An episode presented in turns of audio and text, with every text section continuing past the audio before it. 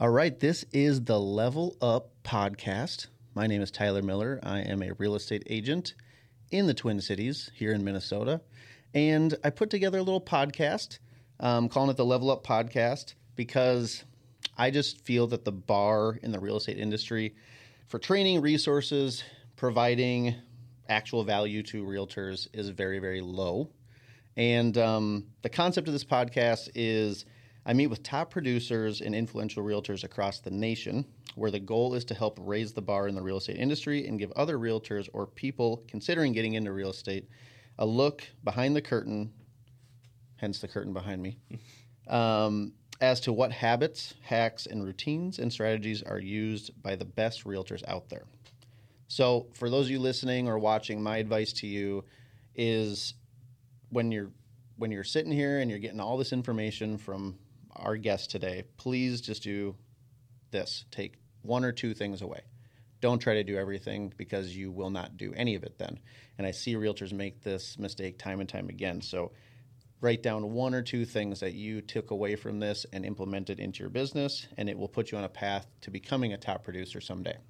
So, with that being said, I'm sitting next to the wonderful TK Taylor Kielty. Welcome, buddy. Thanks, baby. Glad to be here. So, for those of you who have never met Taylor Kielty, he is a national treasure. he is w- one of my, if not my best friend. Um, and I'm very honored to have you as my very first guest on the Level Up podcast. So, thank you for I'm taking completely honored. I yeah, I know you are. You're also probably aroused, but that's a whole different thing. Different topic. Yep. Um, so really quick, as I said, TK is an amazing, amazing person, but he's also a pretty badass real estate agent, and it has happened in a very short period of time for him, and it's pretty amazing. And so he's not just, you know, a good-looking guy in the room. You know, he used to be able to like dunk and like.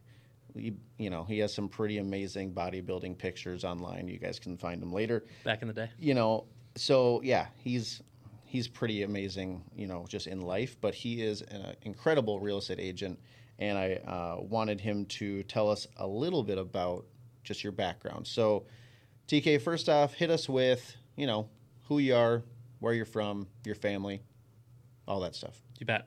Uh, full name Taylor Kielty. Um, in the real estate industry, people call me TK. Is it Taylor? Is it James? What's your middle name? Yeah. yeah. I could be a. TJ if you wanted. TJ? No, it's a TK. Yep. Um, but I've got a, a, a wonderful wife, Chelsea, two baby boys, uh, Deacon and Crew. We're over in Maple Grove. We've been there for a handful of years now. Um, absolutely loving life. yep. Stumbled into real estate accidentally.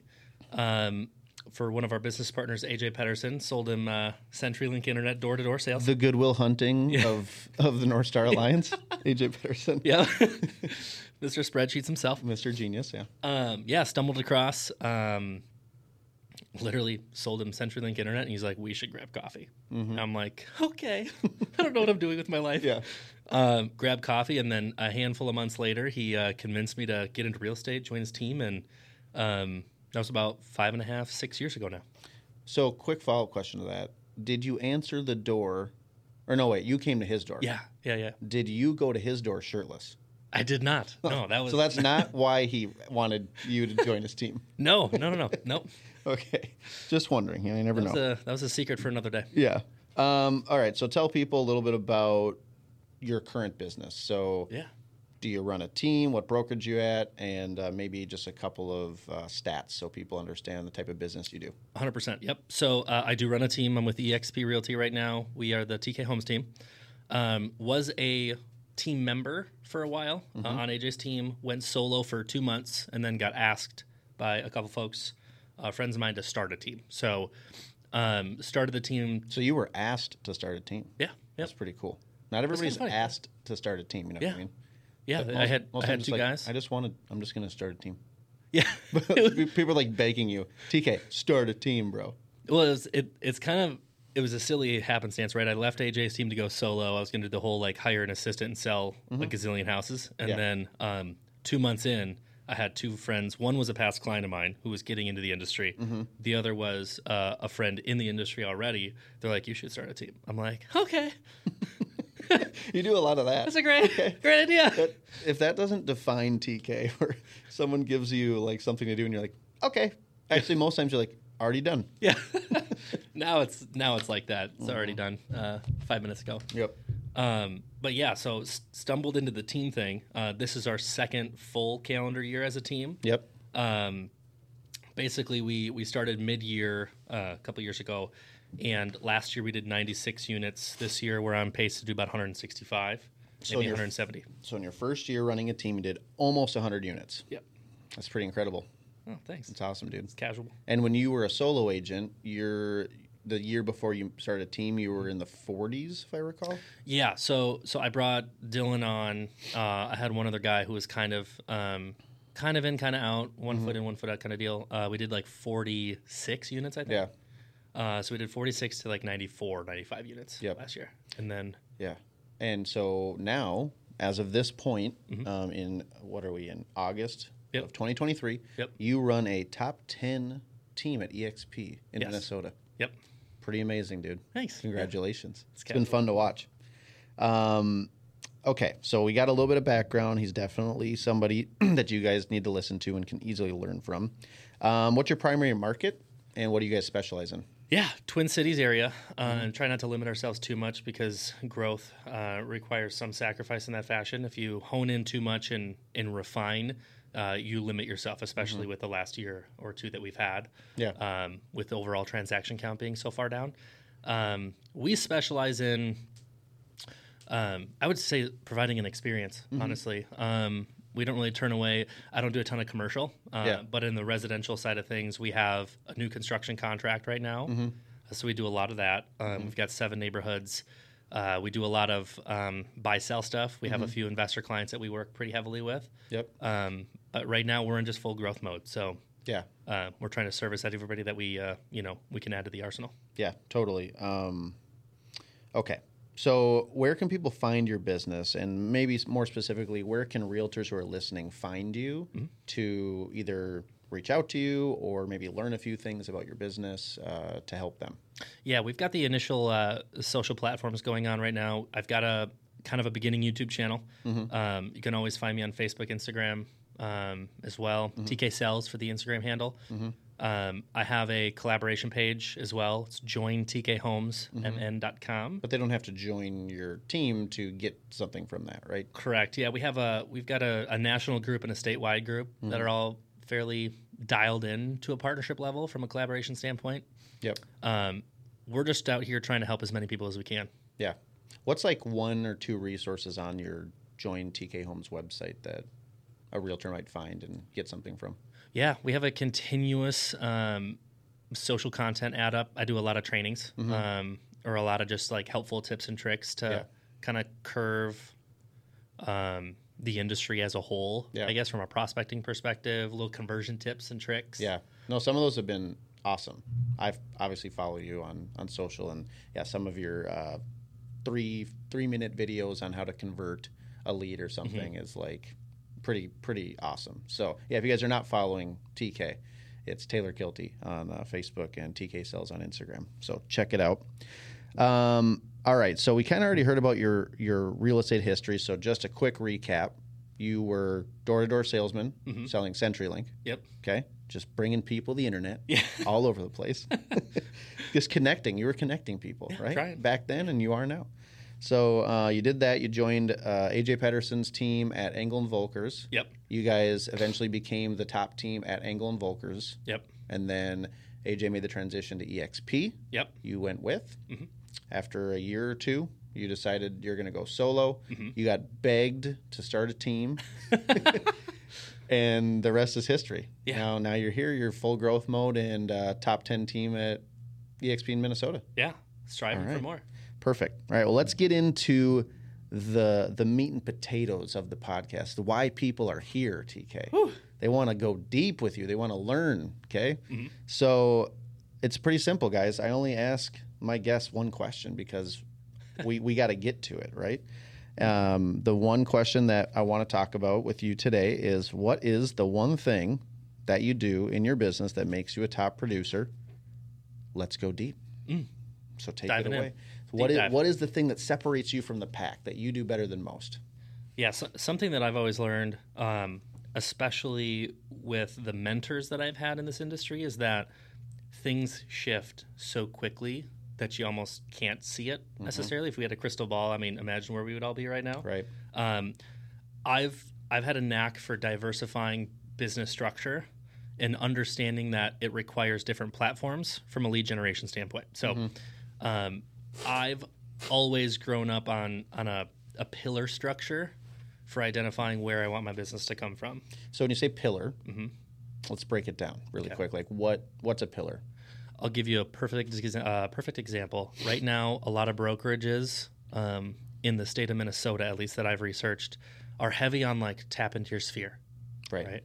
And that's all they preach, and they'll give education around different ways you can do that. Mm-hmm. But that's just one pillar, and I think everybody does need to have sphere. But Yeah. if you were a sphere person this last year, your entire business would have been down forty percent if you didn't have any other pillars in your business. Minimum forty percent. Minimum. Yep.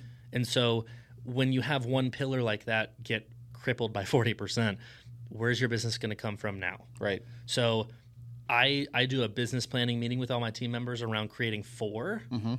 I've always had five or more. Ooh, the secret pillar. You're never gonna see it coming. That's Stealth hey, pillar. any of the TK Homes team members listening, they're like, son of a bee. That's how he's doing all these deals. They only told me four. He's got Pulling these out of his ass.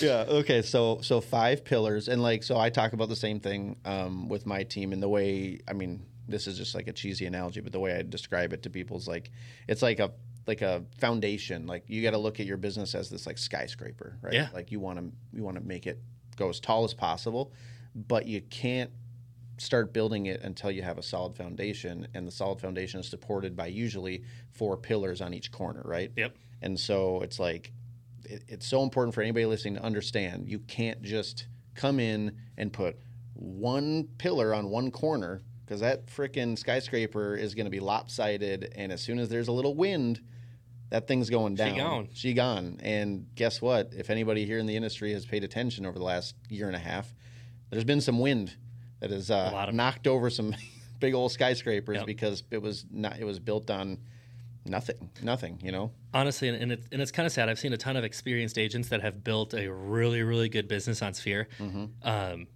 even this year, still, because the impact was truly last year, but it's falling into this year pretty heavily. Mm-hmm.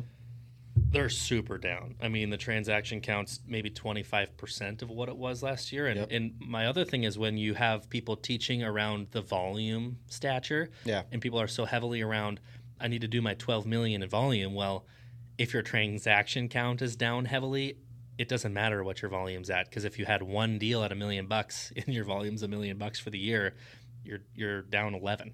So it's such an important point. I think every realtor loves to talk about their volume because that equates to how much money they've made, which is fantastic. But I've always been a huge proponent of units. I can control units. correct. My effort and actions can lead to units. Mhm.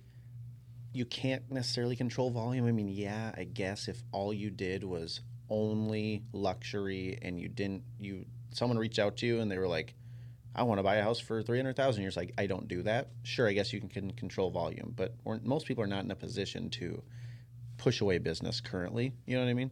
So yeah, that's a great point. Anybody listening, like, build your goals based on units, please hmm um, and base it on your average sale price in the in your general market, and just know that if hey if you if you have a really high sale price a few times, like that's just a cherry on top. Yeah, hundred percent. It brings the average up, and I, I think one thing that I've really noticed, I've always been a transaction count person. Like, I don't care if it's hundred grand or a million bucks. Like, Yep. I just want to help as many people as possible because I learned early on from mentors and other industry partners, um, it's a race to hundred past clients. Because the second you get on. there, Say it. Say it one more time. It's a- it's such an important thing to understand, everybody. it's a it's a race to 100 past clients because a lot of people spend you know 10 20 years chasing leads all day long and if you truly want to run this business the right way and, and get to a point where you know flexibility is an option for you you need to have enough past clients to be able to take care of and get a good vip list going so that you can have referral partners and cheerleaders Um, Absolutely. and back to the to the volume thing, I, I have learned a trick around this too. So if you want to be able to control your volume, you have to have a transaction count and a pillar structure business where you can actually manipulate the target audience of having enough leads to be able to pick it. If you don't have enough people coming in, you're going to take everything and anything. Right. But if you have enough structure around where your business is coming from, you can get selective and then you can bring in help if you have a good enough showing agent model for either a team or a solo agent if you have partners at your brokerage. The only way to manipulate price point is by having enough tools in the tool chest to leverage when those opportunities come around. And um, if you have a really good foundation around those four to five, maybe six pillars, you can start adding in different habits mm-hmm. on a, you know, if it's a weekly checklist that you're doing, you can put things in place that will manipulate your price point. Because there are some things you can do. For instance, the, the people you get in front of and have conversations with will directly correlate with where your price point is going to be. Right. Affordability is a very predictable thing depending on occupation, depending on what people want to do, price point, friends of friends. That's a manipulatable thing. But if you are so particular on trying to drum up business and you don't have that structure in place, you're never going to be able to control it. I just said that on a webinar we did a couple days ago where I used an example of like a luxury brand brokerage and you yeah. plunk them down in the middle of like a country somewhere, like the middle of the country where the average sale price is 150,000. Sorry, they're not going to sell luxury. Mm-mm. It's just not going to happen, you know. So you have to, yeah, you have to make sure you're surrounding yourself in an environment where you can raise that price point. Um, but at the end of the day, I think agents get really wrapped up in in in that, and it's like, to your point, if you just get 100 past clients, mm-hmm. right now, that pillar of your referral business is going to be the strongest pillar of the five that you have because you're cheating. Mm-hmm. um, and it's gonna it's going to um, it's gonna keep you profitable forever, right? You're gonna, I mean, in a, in a market that's shifting, maybe you're down, but you're still, if you have a pillar of business like that, you're gonna survive. You know what I mean? so that one, I believe, uh, what you're saying is probably one of the most important ones, right? Referral based uh, sphere business, right? Yep. So let's move on to I actually divide them in half. Okay. or not. So if let's let's do all five quick. So I count past clients as a separate one because I count past clients and referrals differently. So mm-hmm. I'll do sphere as just acquaintances, people I know, family, friends, all that jazz. But then a past client is somebody that's experienced my level of service already. Right. So they they have a different bucket because some sphere people I am trying to prove and set an example of the type of work you have available. So I treat them a little bit differently. Different marketing, different messages. Correct. Yep. So I have a different value perspective for them than I do a past client because now it's maintaining that level of service that they're already getting used to experiencing. Mm-hmm. Whereas I'm doing more of seed planting for Sphere so that I can get them in the door. Right. Now that's just two. My other one is I'm a really big fan of referral business. So, and what I mean by that is there is there are numerous really successful referral business structures. Mm-hmm. For instance, uh, an Opcity account, right? That was one that I used early on in my career, and I did 12 in a year because I honed in on the platform. Mm-hmm. So by taking a referral based platform, that was business I was never going to get.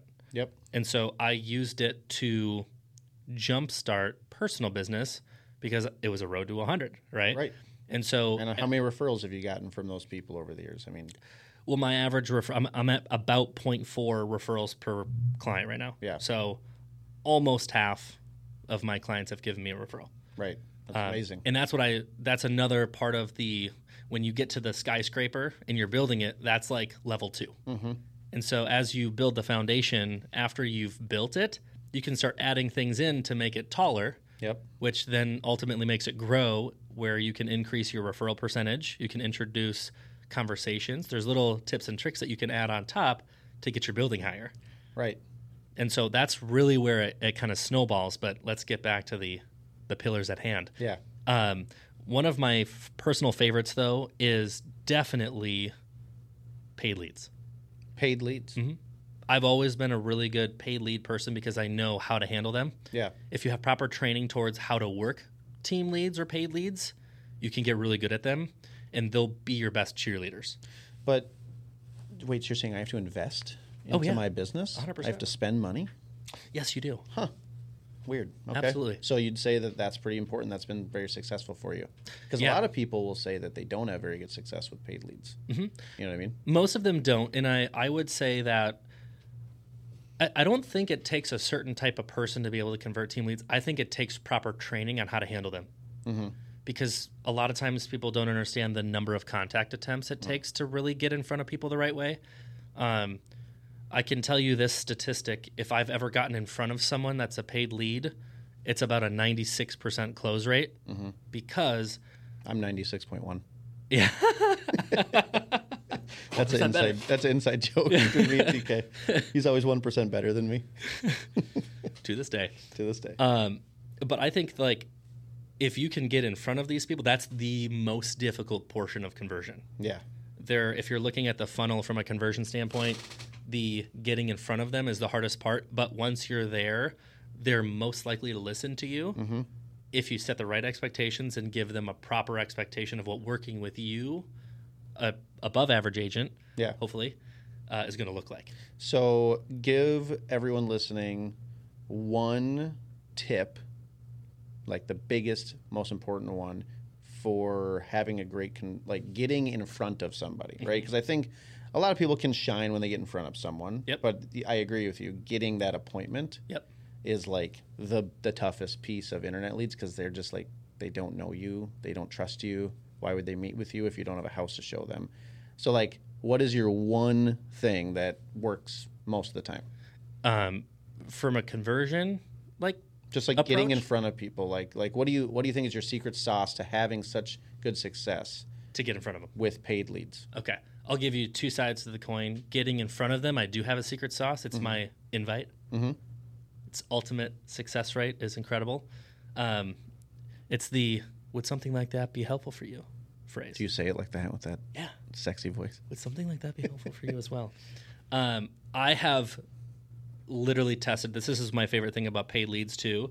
The conversion rate expectation is fairly low, so there's a lot of practice in there. Mm-hmm. So I spent a lot of time just calling people and playing around with my strategies. But the number one way I got my conversion rate so high from a paid lead or any any lead source that's not a sphere member really is is any introduction that was outside of somebody that I know mm-hmm. was how to properly invite them to a meeting. Mm-hmm. Number one, identifying and qualifying what they're actually looking for. Number two, what their timeline looks like.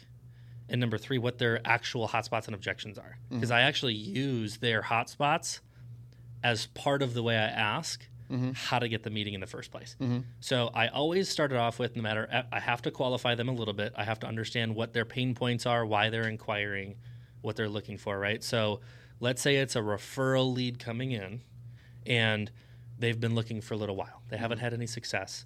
Um, they don't know where to start. They're a first time home buyer. The very first thing I say is, hey, you know what? I completely understand. I've had a ton of clients that have been in the exact same situation you have. So I start with a third party introduction, and then I go into, you know what they found to be really, really helpful is grabbing a cup of coffee, going into a happy hour, running through the 10 steps of how to buy a house. Mm-hmm. Because right now the market changes every single day. Mm-hmm. And it's really important to have enough information in the tool chest to make an intelligent decision for your family. And so what they found was it's really, really good to go over where money comes in. So mm-hmm. it's an expectation setter. It's a good way to go over timelines. If they're in a lease, if they need to navigate some sort of timeline, they have a house to sell, what those timelines look like. It's a good way to go over how to navigate being in a competitive offer situation if they're in a mm-hmm. tough price point. Mm-hmm. Go over that. And then I, I dive it into an actual formal invitation after this. So I use two to three hotspots to relate to them. And then I follow it up with, oh, you know what? Would something like that be helpful for you as well? Yeah. In probably about 90 to 95% of the time, it's helpful. You're not going to say no to that if you're a consumer and you just hit on all my hot spots. You're just asking a simple question. Would that be helpful? Yeah. Yeah, like if, if you're if you're a traditional first time home buyer, the few things that you're concerned of is being sold something. Number one, I don't know what I'm doing. Mm-hmm. Number two, what money do I need to come up with? And I'm really concerned about where I'm going to live. Yeah. And so if you if you touch on like the three main points, hey, let's go over where money comes in. Let's go over how to navigate the market and the location you're looking for. And then I'll, I'm going to show you personally the 10 steps on how to do that, Right. there's no way they would say no. Game over. Yeah. Or if they do say no, they're not a real buyer. That too. Yeah. so it's a good way to, weed them out. Yeah. It's a good way to fully qualify and weed out people. Right. Now, here is the other tip and trick. Oh, well, I keep getting ghosted. Well, right when you get that invite down, you put them in appointment set status, Yep. right? Now, I'm setting up a calendar invite and I'm telling them exactly what I'm going to do after that. Okay, you guys, so here's what I'm going to do then, because I've got a meeting set up for 10 a.m. tomorrow at Caribou down the road from where you guys live. I'm going to send you a calendar invite with the address, and then I'm going to send you a text message so you have the quickest way to get a hold of me if something comes up. Yep. So keep an eye out for that text message, and I look forward to seeing you tomorrow. So I'm setting an expectation of setting expectations. Right.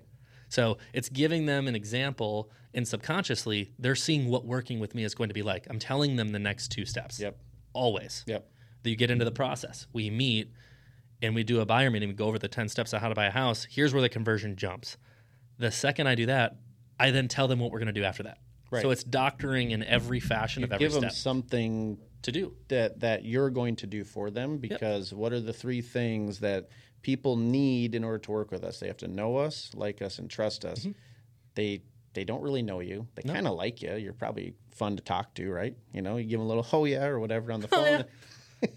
and like they like you, but they don't really know you and they don't trust you. So if you send them a text, even better, I think a video text. Mm-hmm. You know, it's like, oh, this is. I'm feeling like I might know them a little bit more. I see a face. I see a face, and then to trust, the trust is built because you're setting up like little things that are easy to accomplish, but you're showing that you're going to accomplish them for them right now, which is just making you a reliable person, a reliable advocate for them, and that's something I learned uh, a lot from AJ, um, your former team leader, um, and he's helped a lot with our internet lead conversion as well. So yeah, that whoever's listening, that works 100%. Yeah, the feel really felt good. found that you talked about relating to them, letting them know they're not alone in in their uh, in their thoughts of like, oh gosh, I'm just nervous about this. Be like, yeah, well, I've had many clients that have experienced that same thing, and here's what we do to fix that. And like that, it's so uh, important to make people feel comfortable. But uh, let's get into the rest of the pillars. So you got. Let's recap. We So have three sphere. pillars so far. Yep, sphere. Sphere. Past clients is separate. Past clients is a separate sphere because you treat them a little bit differently, different messaging. Maybe you do some VIP type gifting or uh, events, Popeyes, right? like. Because you're Yep. not inviting uh, a lead in your database to like a brewery event. Like No. that's separate, right? Um, we and- have a we have a, a different event style structure for that. Yep. We have a, a VIP structure, so call that an A buyer Mm-hmm. or an A seller. We have a B, which would probably be like a sphere member that would probably use you in the event that they want to do something, Mm-hmm. or a really high qualified lead. And then you have a C, right? Mm-hmm. Which is like I want to earn their business somehow. I'm going to do a little bit of outreach for that. I'm going to kind of work for it, Right. Show them my work ethic there. Right. So there's three different categories that I put people in for that one. Okay. I love that. So so let's rattle them off. And actually, I think we've done four. So Sphere, past clients, referral programs, and then paid leads, like actual Mm-hmm. Referral programs like OpCity, FastExpert. yes, those ones. Ojo. where so if you guys don't know referral um, sites you know like uh, opcity they'll send you a lead if you clo- they send you a lead for free mm-hmm. if you close it you pay a referral fee back to them Hundred percent. yep okay. Yep. So not hundred it's not a It's a pay to play kind of game, but at least it doesn't require upfront cost. Right and yeah i've had so many agents over the years um, not not just on my team but in just in the offices and stuff complain that there's this referral fee that they got to pay and i just always look at them and i'm like well if you don't want the lead i'll take it like if you don't want free money i'll take it so Well, when i think we all got to stop complaining about the referral fee because like you said it's a long game Mm-hmm. unless you're near retirement Yep. you're going to be in this industry for a while and those people i think i don't know the exact stat i want to say the average person moves like four or five times Yeah. in their lifetime right Which could be So- six to eight transactions. so like the internet leads are typically a lot of them are first time home buyers or they're just early on because they don't have that established relationship with a real estate agent yet and it's like so if, yeah maybe you got to pay out a 30% 35% referral fee up front but five years from now maybe they've moved another two times and that's money you wouldn't have had without that one referral fee so Well, I'm also like, I'm also putting a bet on getting a referral from them. Like that's where the profit margin comes from, Right. right? So if you set a really good expectation in your in your buyer meeting, going over the type of service you provide and why you provide it, Yeah. and and like my line is like you guys everything that i've built up until this day is to do one thing and one thing only it's to create such a ridiculous experience for you that all you want to do is tell all your friends and family about it Yeah. You're already w- setting that expectation. i set the expectation that i want them to tell all their friends and family about it Yep. and so as i bring it up more throughout the process i can leverage little pieces of that Yeah. to build my house taller Yep. and then I can have different little things in there of ways of outreach Yep. to create more interaction with those clients or those leads.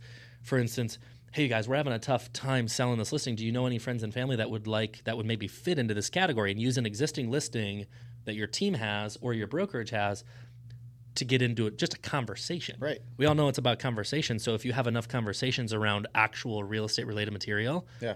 you can just stumble across deals. And that's what some of my highest producing agents on my team always get so frustrated with me because I'll literally pull deals out of my ass because of this structure. Yeah.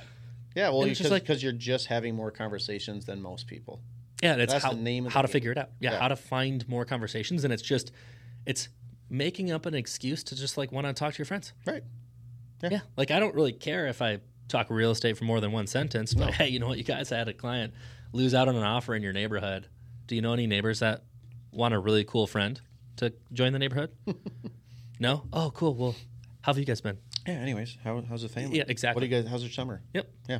And now it's a talk point. It's a touch point. We all know the 36 point rule. Try to talk to people 36 times a year, three times a month, Mm-hmm. some way or another, via digital, online, text, call, whatever it is. Yep. Um, and if you want to know that, that's a different conversation. But feel free to reach out. Maybe Love another. you about it. Maybe another level up level up, podcast. level up to the level up. Level up. The level up. Yeah. Get to level three. Yeah. Right now, this is level one. yep. We're, we're Build only your giving- foundation. We're only giving one level of the ten level system with TK Homes. The ten level up, ten steps to leveling up. All right. The anticipation Um, is killing me. What is the fifth pillar? There is no fifth. you just No. totally, totally. Everybody's waiting for the fifth. You're like, I was kidding. It's only four. Yeah, the the fifth is actually all of them combined. Mm. no, I'm just kidding. It's industry partners. If you don't know what industry partners is, this can be anything you want related to houses. Okay, and so when most people think industry partners, they think people in a transaction, which is true. It could be a lender, it could be an insurance provider, uh, it could be a title person. Those are all valuable resources. But if you think about this a little bit differently, those are all pieces of the existing process, right? Yeah. And so reframing that where where they come across the lead st- structure usually starts on our end anyway. So I like to diversify people around the housing industry as a whole.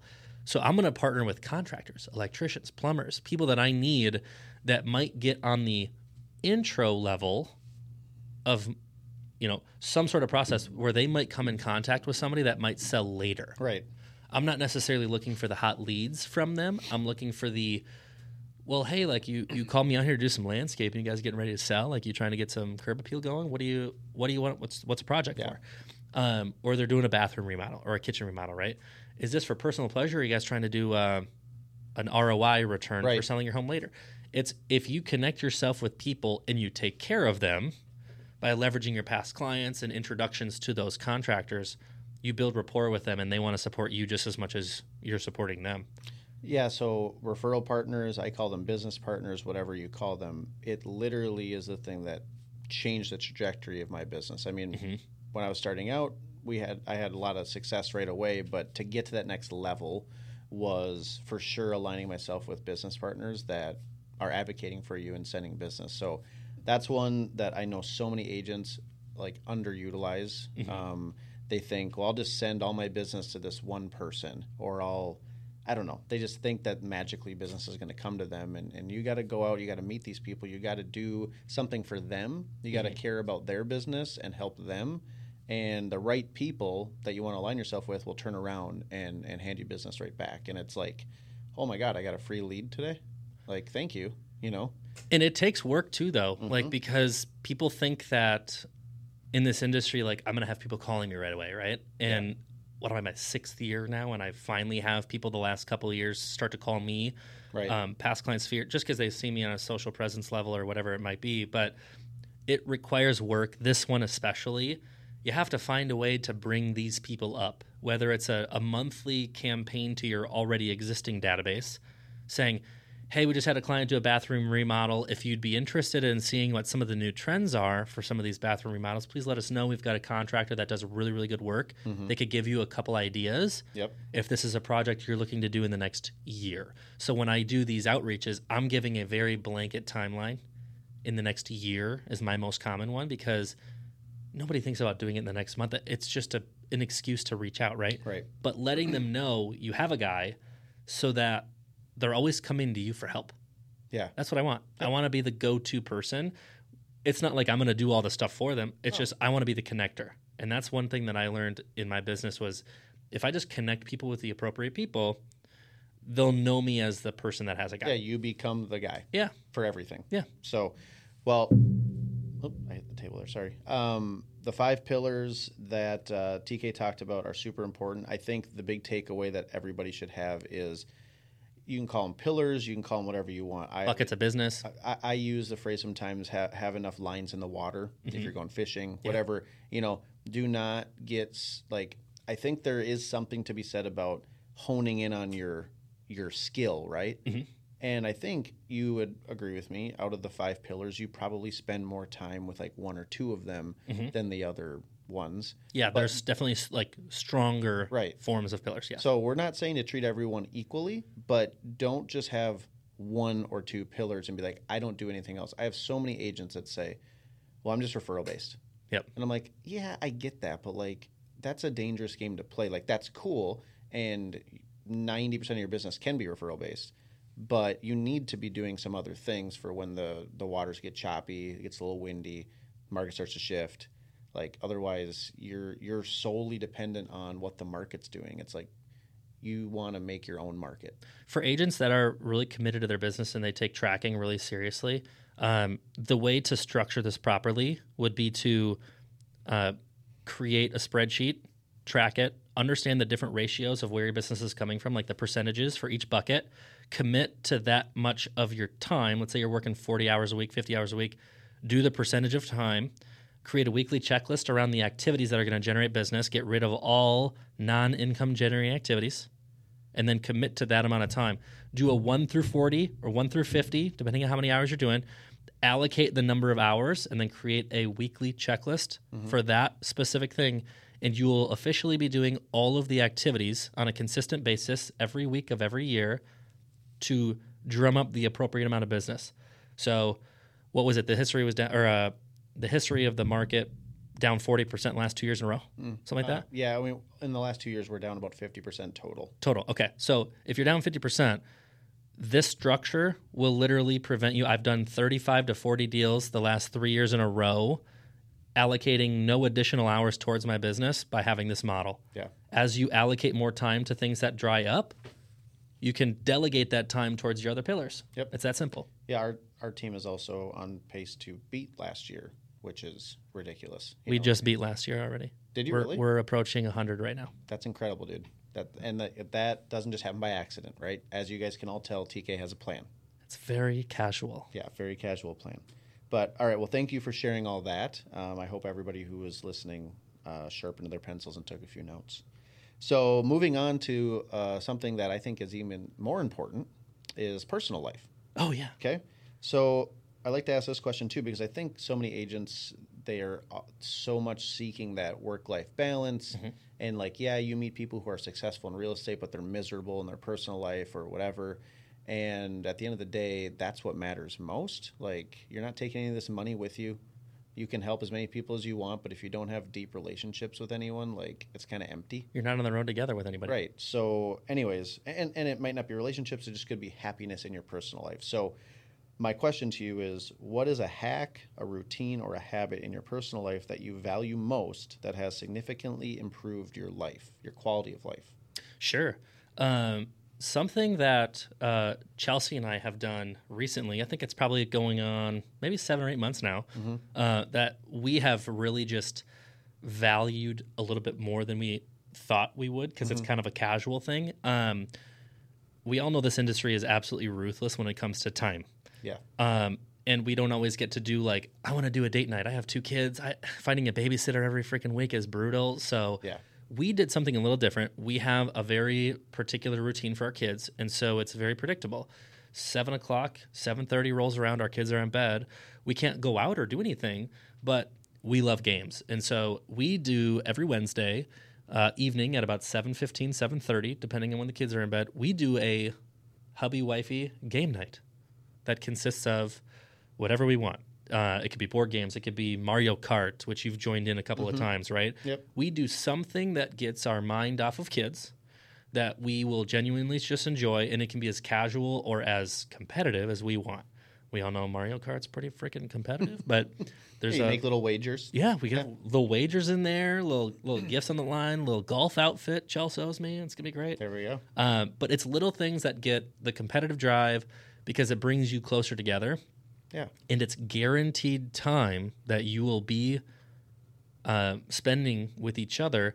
Here's what I like about it though. If you know it's coming, it's something to look forward to. That late night meeting that you have to do on a Monday or that dinner you have to sacrifice becomes a little bit easier when you know you're going to have that, you know, two, three, four hour game sesh Right. every single week. That's really important though, because if you don't make it a consistent thing and you don't put it in your calendar, you'll plan around it I was just going to ask, is it in your calendar? every week, just like our Warzone night. Warzone night. That's a, another fun little thing. But I agree with you. Like you, you said it just a second ago. Of like it's just something to look forward to. Mm-hmm. And like, there's lots of things that, that I do with with my wife and kids and stuff too. But for me, it's always been I, I take my day off on Wednesdays. Yeah. And in our industry, it's like no one takes a day off. But like for me, I have to. Yeah. Because it is such a grind that like I always have something to look forward to. Like on Tuesday, I had a long day. Mm-hmm. All right, we did our webinar uh, late that night. I was working all day, and I just I remember early in the day I was talking to a team member of mine, and I was like. You know what? But it's gonna be okay because tomorrow's my day off, and I Yeah. can't freaking wait. Let's and do like, it. and like it just gives you something to look forward to. It takes your takes your mind off of work for a little bit. Um, but I do think in this industry having that distraction of like a board game or a video game or something where like you have to participate in it mm-hmm. is really important because a lot of people will like you know i'm going to veg out and watch a show which is fine but i think you can at that point grab your phone and then you start scrolling your email and you get back into work mode and it's like no you need to be doing something where you're like totally immersed into it. You need the interaction. yeah Like- because otherwise you will if you are a top producer or wanting to be you will eventually go back to work like it's just the way we're wired You get know? sucked into it, right? Like in in Chelsea is just getting a feel for it. She's two months into Yeah. her, her Yeah, let's give, her, business. let's give her a shout out for those in the Maple Grove area. Tell us what Chelsea can do for you. Maple Grove, Card My Yard, absolutely dialed in. Been in business for about three years now. Chelsea just bought it about two months ago. Um, she can set up signs any occasion. You can create your own. You can do birthdays, graduations, anniversaries. Um, she's got you covered in the uh, in the West Metro area. Yeah, it's uh, she's she's crushing it. Yeah, every time a lot of every time I talk to you late at night, you're like, yeah, Chelsea's out carding someone's yard right Yeah. now. Like she's she's busy. Yeah. So shout out to Chelsea kicking butt. Well, and so that that brings me to my next point though. If you if you don't have something planned where you both check out, like we will do work dates together in front of the TV because we're gonna literally be on our phone. We'll be together, which is awesome because then you can spend more time with your family. But we're both kind of in our separate space. You know, we can be kind your of bubble. yeah, we're in our bubble. We're getting stuff done. We got a TV show on. We can be dialed in. I can take some time off and listen to the show if I want, or I can dial in, get some stuff done. But if you have something that you truly enjoy planned that you Yeah. can immerse yourself in, you will appreciate the time together and you'll grow together more. Yep. Which I think is important. I love it. All right, best advice you've ever been given. Oh, yeah. Um, well, one thing that I look at probably on a daily, weekly basis um, is my student loan amount. You still have some? I still ha- I, I got about 20 left. All right. Uh, we're close. We're, we're If, if anybody wants to buy or sell a house with TK, he needs to pay off his student loans. T- We're join, chunking join away. TKHomes.com. um, uh, so I, I grew up, my mom was a teacher, so very, very heavily in the education system. Yep. It was just expected that when you're done with high school, you go to college. Yep. I, I think, had- I think our generation, that was like, that's, It's the thing, That's it. right? But It's especially having a mom who's a teacher, like, you're not Yep. getting out of that one. But Nope, nope. And so I I think and, and it's not so much as advice as just like things you hear, right? So she was like, "Okay, so where where are you going to college?" I'm like, "I don't freaking know. I don't want to do that. I have no idea what I want to do with my life." So the first thing I did was like, "Okay, I'll go to I'll go to college and then I'll just be a, a gym teacher like her, athletic director, gym teacher, stuff like that." Um, The birth of TK Chains. yeah. Inside joke. Yeah. um, but literally, like I, I, I hated school. Like it, ADHD off the walls. Like I was always getting into trouble because like, I couldn't focus. I wasn't interested in anything. Um, but I was always ingrained in sports, so I'm like that was the no brainer. So went through the school route, flunked out my first two years at Bemidji State. After that, I'm like, okay, well, I don't really know what I'm going to do with my life still. So I went into a different type of school. I'm like, I, I really enjoy, you know, hard work. So I went into like landscape architecture, trying to find the calling because school was really, it was just bestowed upon, right? Like it was just expected. Yeah. Um, well, I finally quit that and went into some sales stuff. Well, I met Chelsea, and she's like, I want to be together with somebody that's got a, a, a diploma, right? That's got a, a degree. Chelsea said. yeah. I didn't blame her at Yeah, the time. I was working at I don't want to Target. date no dummy. Yeah, I was working at Target. Uh, you know, she was paying my bills, so I can understand where she's coming from. She's like, "You gotta, you gotta do something." So, went back into business school because I'm like, "Hey, you know, I'm kind of This is getting now your third stint in college. yeah, yeah, yeah, yeah, yeah, yeah. and so I, I tried to figure it out, and then I stumbled into real estate, and I finally convinced her. I'm like, I can't do this school thing. Like it's not working. Well, I got really good at real estate really, really fast, and I'm like, yeah, I'm not doing that school shit. Yeah. You're gonna quit your job, actually. Yeah. And so that was finally what did it. And I think the the advice that I really retained was we hear it a lot where sometimes the best advice is to not listen to any advice and mm-hmm. just follow yourself. Mm-hmm. So to me that's what I hold on to fairly dearly is you just got to figure out yourself first Right. and then the advice that will help you go down the path that you're actually meant to be doing is the best advice that you can accept. Yeah. I got drawn down a path of just listening to other people trying to guide me down a path that they thought was right for me instead of what was right for myself. So that would be my biggest thing. Yeah, I think that that's very profound. I think uh, almost any other person I would ask what's the best advice, they'll have something that they were given mm-hmm. and told, and that maybe resonated, but you know, at the end of the day, maybe they don't actually believe it or follow it. So, yeah, we, especially in the real estate industry, we get a lot of advice from mm-hmm. lots of people. There's, I mean, just type in real estate, whatever on mm-hmm. YouTube. And there's gonna be a thousand a videos. zillion people telling you exactly how to run your business. And so we're inundated with advice 24 7. And I do think that is a distraction. Mm-hmm. So, yeah, I agree with you. I think that's a great piece of advice is don't listen to every piece of advice that you hear. Yep. Trust your gut, follow your North Star and your uh, and trust your intuitions Yeah. and, and you know who you are deep down you know what you want to do and you like you said you knew you didn't want to go to college you weren't destined for that No. so you know you got to listen to mom i totally get that but you were right When you're in your her house, her rules. Yep. Um, all right, couple more questions here. Uh, what's one thing people thinking about getting into the industry need to know about the industry? Oh, this one's easy. So, um, having agent count be a, a, a big deal in in leadership for the industry, right? Like when you're growing a team, you hear different reasons people want to get in. Um, the number one thing I hear, you guys, this is not a flexible industry. No. You are not going to be able to dictate your schedule, especially right in your away. first couple of years, right? You have to grind, race to 100. Once you've built enough of that foundation, you know, get your pillars going on, you can build systems and structures in place Mm-hmm. to be able to create some of that flexibility. But at the end of the day, until you do that and then until you have a consistent basis for your platforms, it's not a flexible industry. You're going to be working, you're on other people's time, you're earning their business right. Through an experience. And if you care about people's experience, a lot of times you're not going to say no to that showing in the first day. You're going to try to grind and get in there. So Right. it's not a flexible industry. Yeah. We have a sign in the podcast room right now.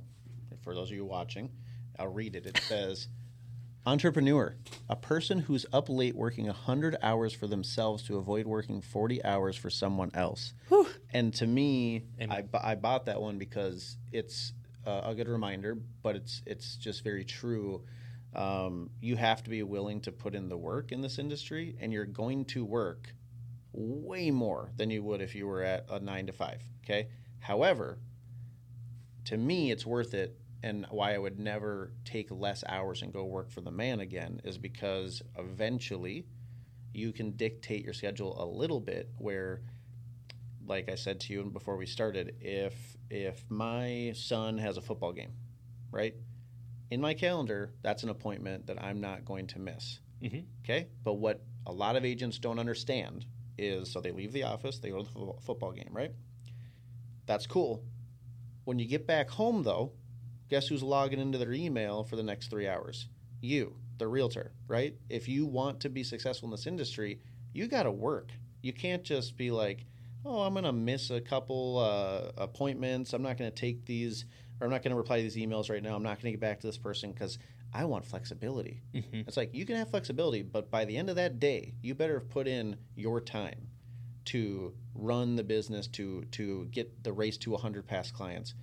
If you don't, you're going to fail out of this industry because it is not flexible um, to the point where you can do less hours. It's flexible to where you can work those hours in throughout the day if you want. The right? flexibility comes from structure. Like he just said, if you have a calendar that you plug appointments in like a doctor, because I know that's your thing, like a dentist, Dentist, right? doctor, yep.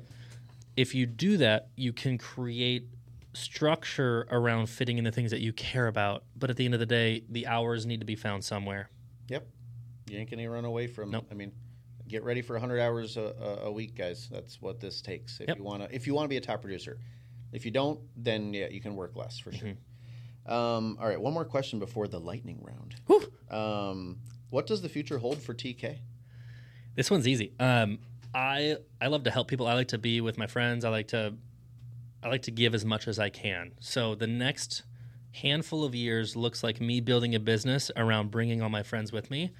Um, I like to have a structure of team leaders within my team, and I have different opportunities of wak- making money, so that you don't have to grind your entire life. Right? Right. That's one thing that is really notorious in this industry is it sucks. Everybody focuses on buyers and sellers all the time. Mm-hmm. Well, five years from now, I've got ancillaries in place covering my profit margins. I've got a team that leverages other people's abilities and strong suits from a management perspective.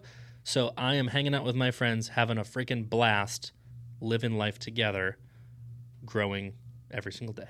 I love it, and I think it's very real. All right, lightning round to wrap up the old oh, Level Oh. Up podcast. So we're gonna play a fun game of overrated or underrated real estate industry specific topics. All right. So I want a quick overrated underrated answer, Okay. and then like a very brief explanation. Okay. Is this pertaining to me or my team or what is this? This is pertaining to you in general, like, Just me. like well, how you feel about it in general, and maybe why. Okay. Okay. So, number one overrated or underrated listing presentations. Overrated 100%. you don't need that shit. Yeah. And why? Um, because it's a relationship. I think if you do a really, really good job and you provide and you're prepared, so I think, I think it's underrated if you're prepared, mm-hmm. or it's overrated if you're prepared. Yeah. It's underrated if you have no idea what you're doing. Correct. Or if you're newer in the industry. Yep, that that would be what I would say. Because if you know through experience how to navigate certain situations from selling, you know the area, you know maybe you know the person already.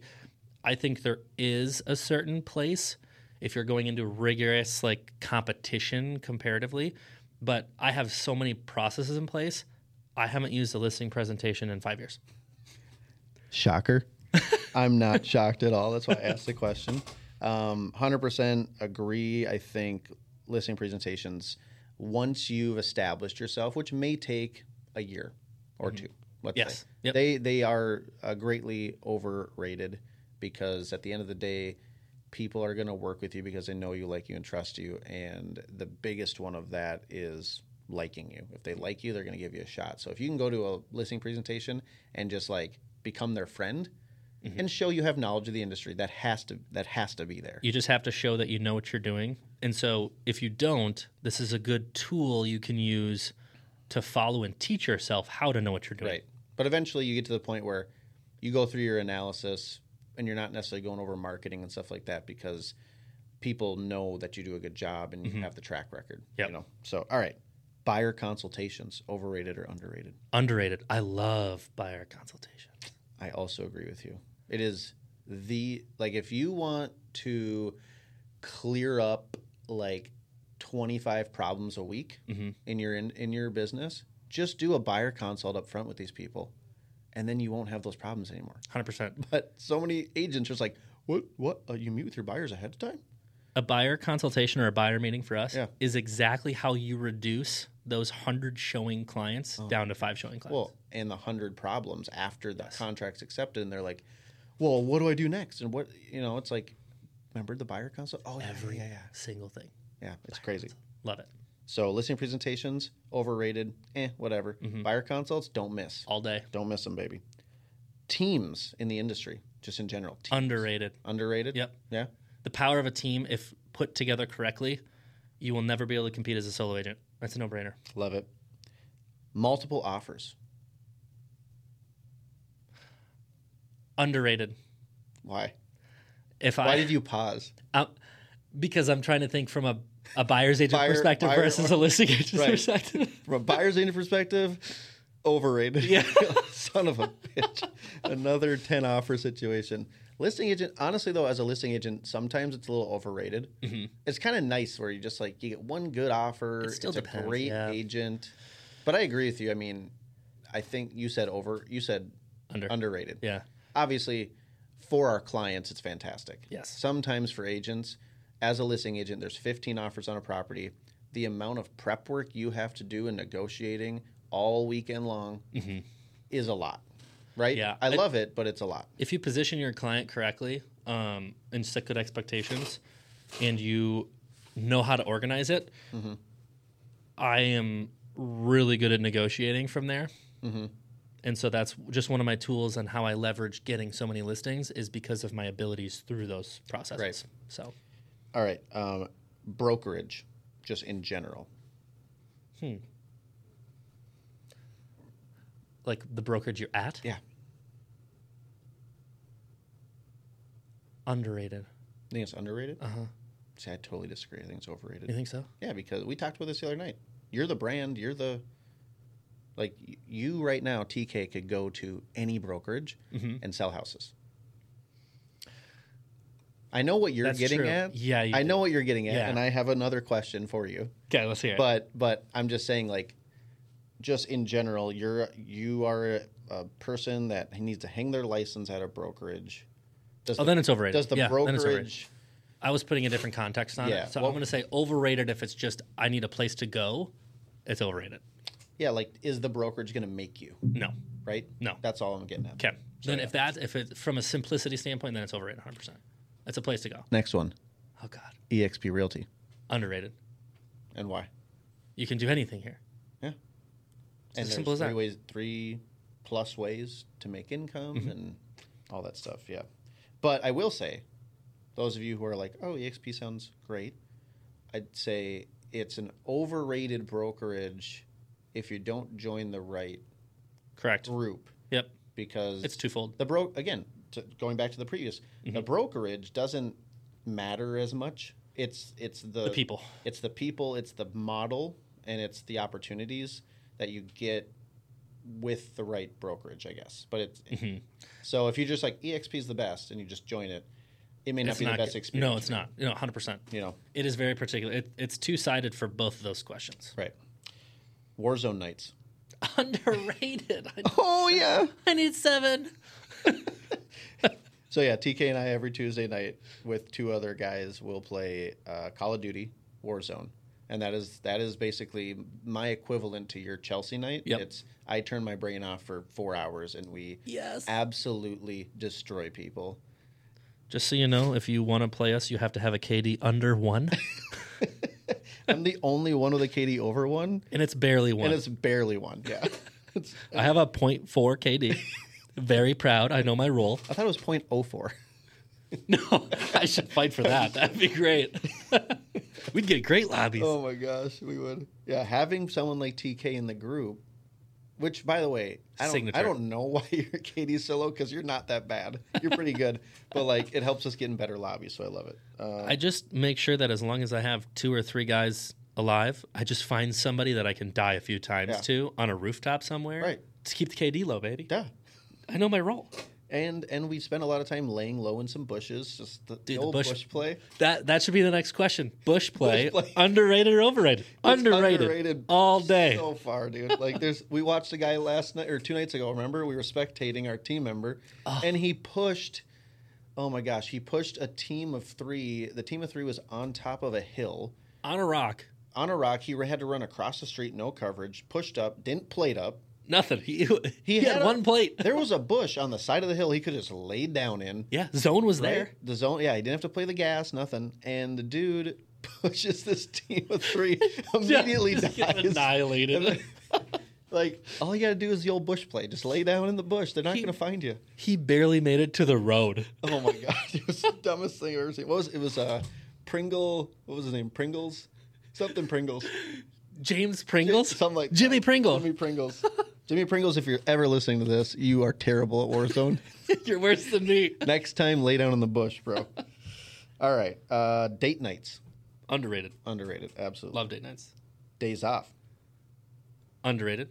and when I and I when I said when I wrote that down, I just meant like days off in our industry.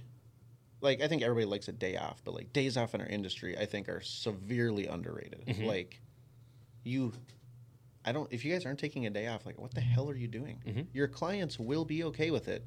Mm-hmm. They set the will respect you. I had a client call me yesterday, a past client. She called me out of the blue. Hey, I got. I'm thinking I'm going to make my townhome a rental and I want to buy this other one. So I know it's your day off. this is literally what she said. They they lead with it. I know it's your day off.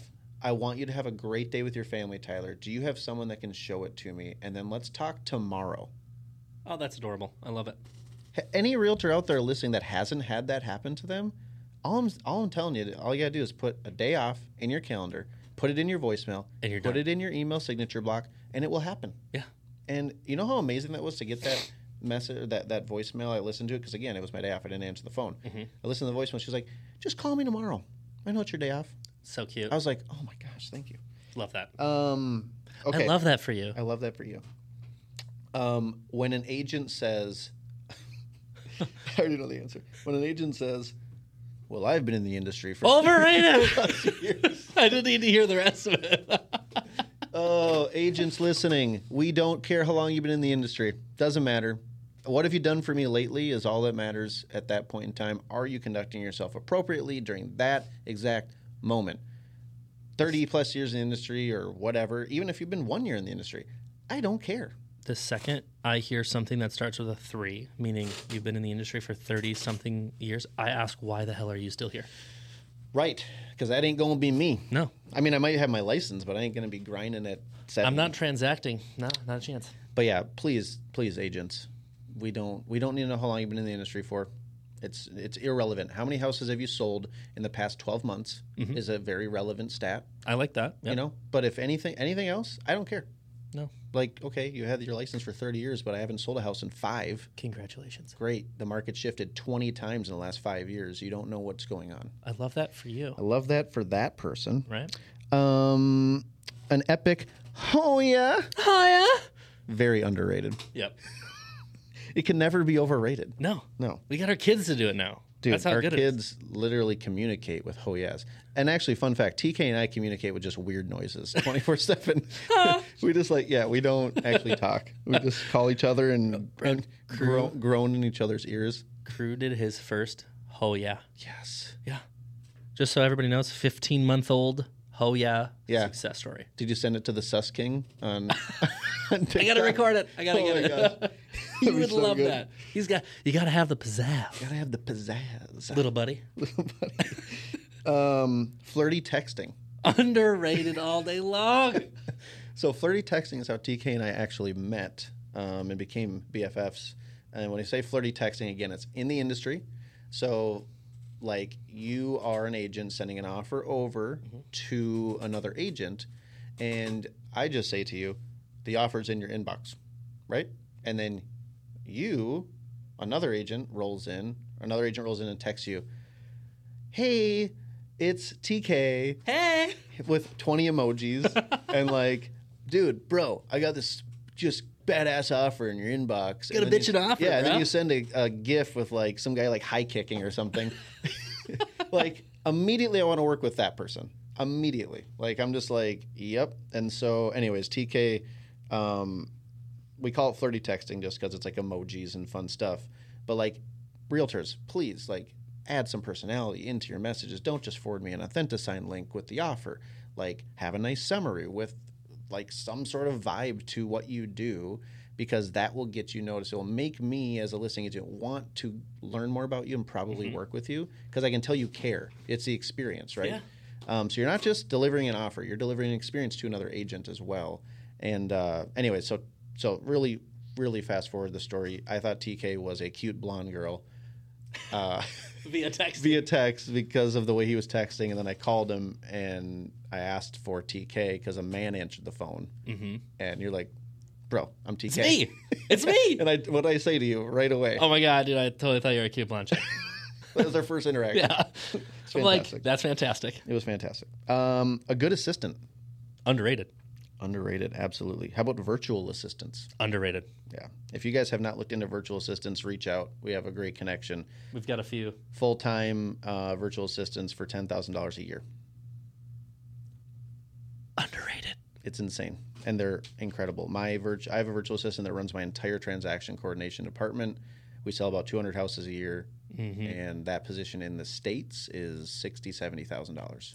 Yep, I've got a marketing one. Um, I've got my own personal assistant VA as Yep. well. Um, we're looking at some TC stuff too to, to piggyback off of uh, um, our executive assistant as well. So it's pretty it's pretty dialed. I, I really It's- really enjoy them. Yeah, and they are so grateful. They're for- like amazing, It's life changing money for them. You know? um, professional photos, like of houses. Underrated. Yeah.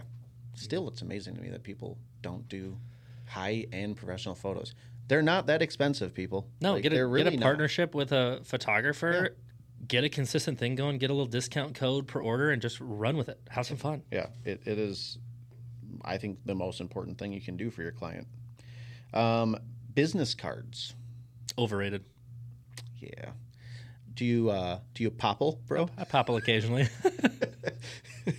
I actually recently um, got rid of my Popl widget because I haven't used it in so long, but it's an incredible thing. Popl is like a, a basically a QR code that you can scan, and not even a QR code. It's a signal you can send someone on their phone, and it's like all your contact information. Yeah, it's pretty sweet. You But- can add little um, widgets on there too for different social media accounts. If you have collaboration pages, you have websites you want people to check out, you have home buyer workshops you want people to look at, you can add it all in there via uh, hyperlink. It's pretty cool. And uh, on my business cards on the back, we have a QR code to a digital brochure, which I think is way more valuable than the actual business card. So yeah, if you just have a plain business card, like Yep. you might as well just like have toilet paper instead. Like it's Yeah. that's what's going to happen. Couldn't agree more.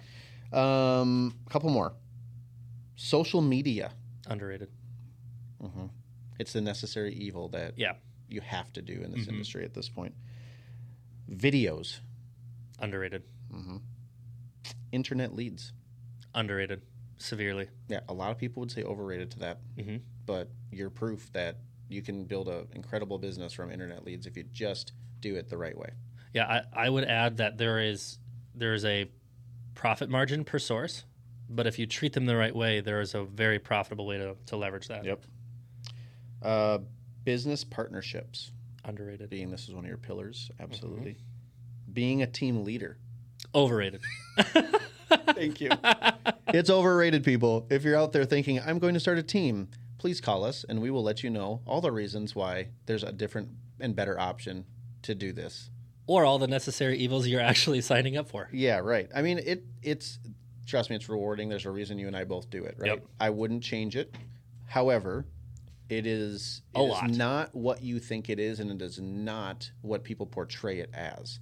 Correct. I think most people think, team leader, I get a cut from everyone's stuff. I'm going to make all this money and I'm going to drive a Mercedes Benz and like whatever. Cool.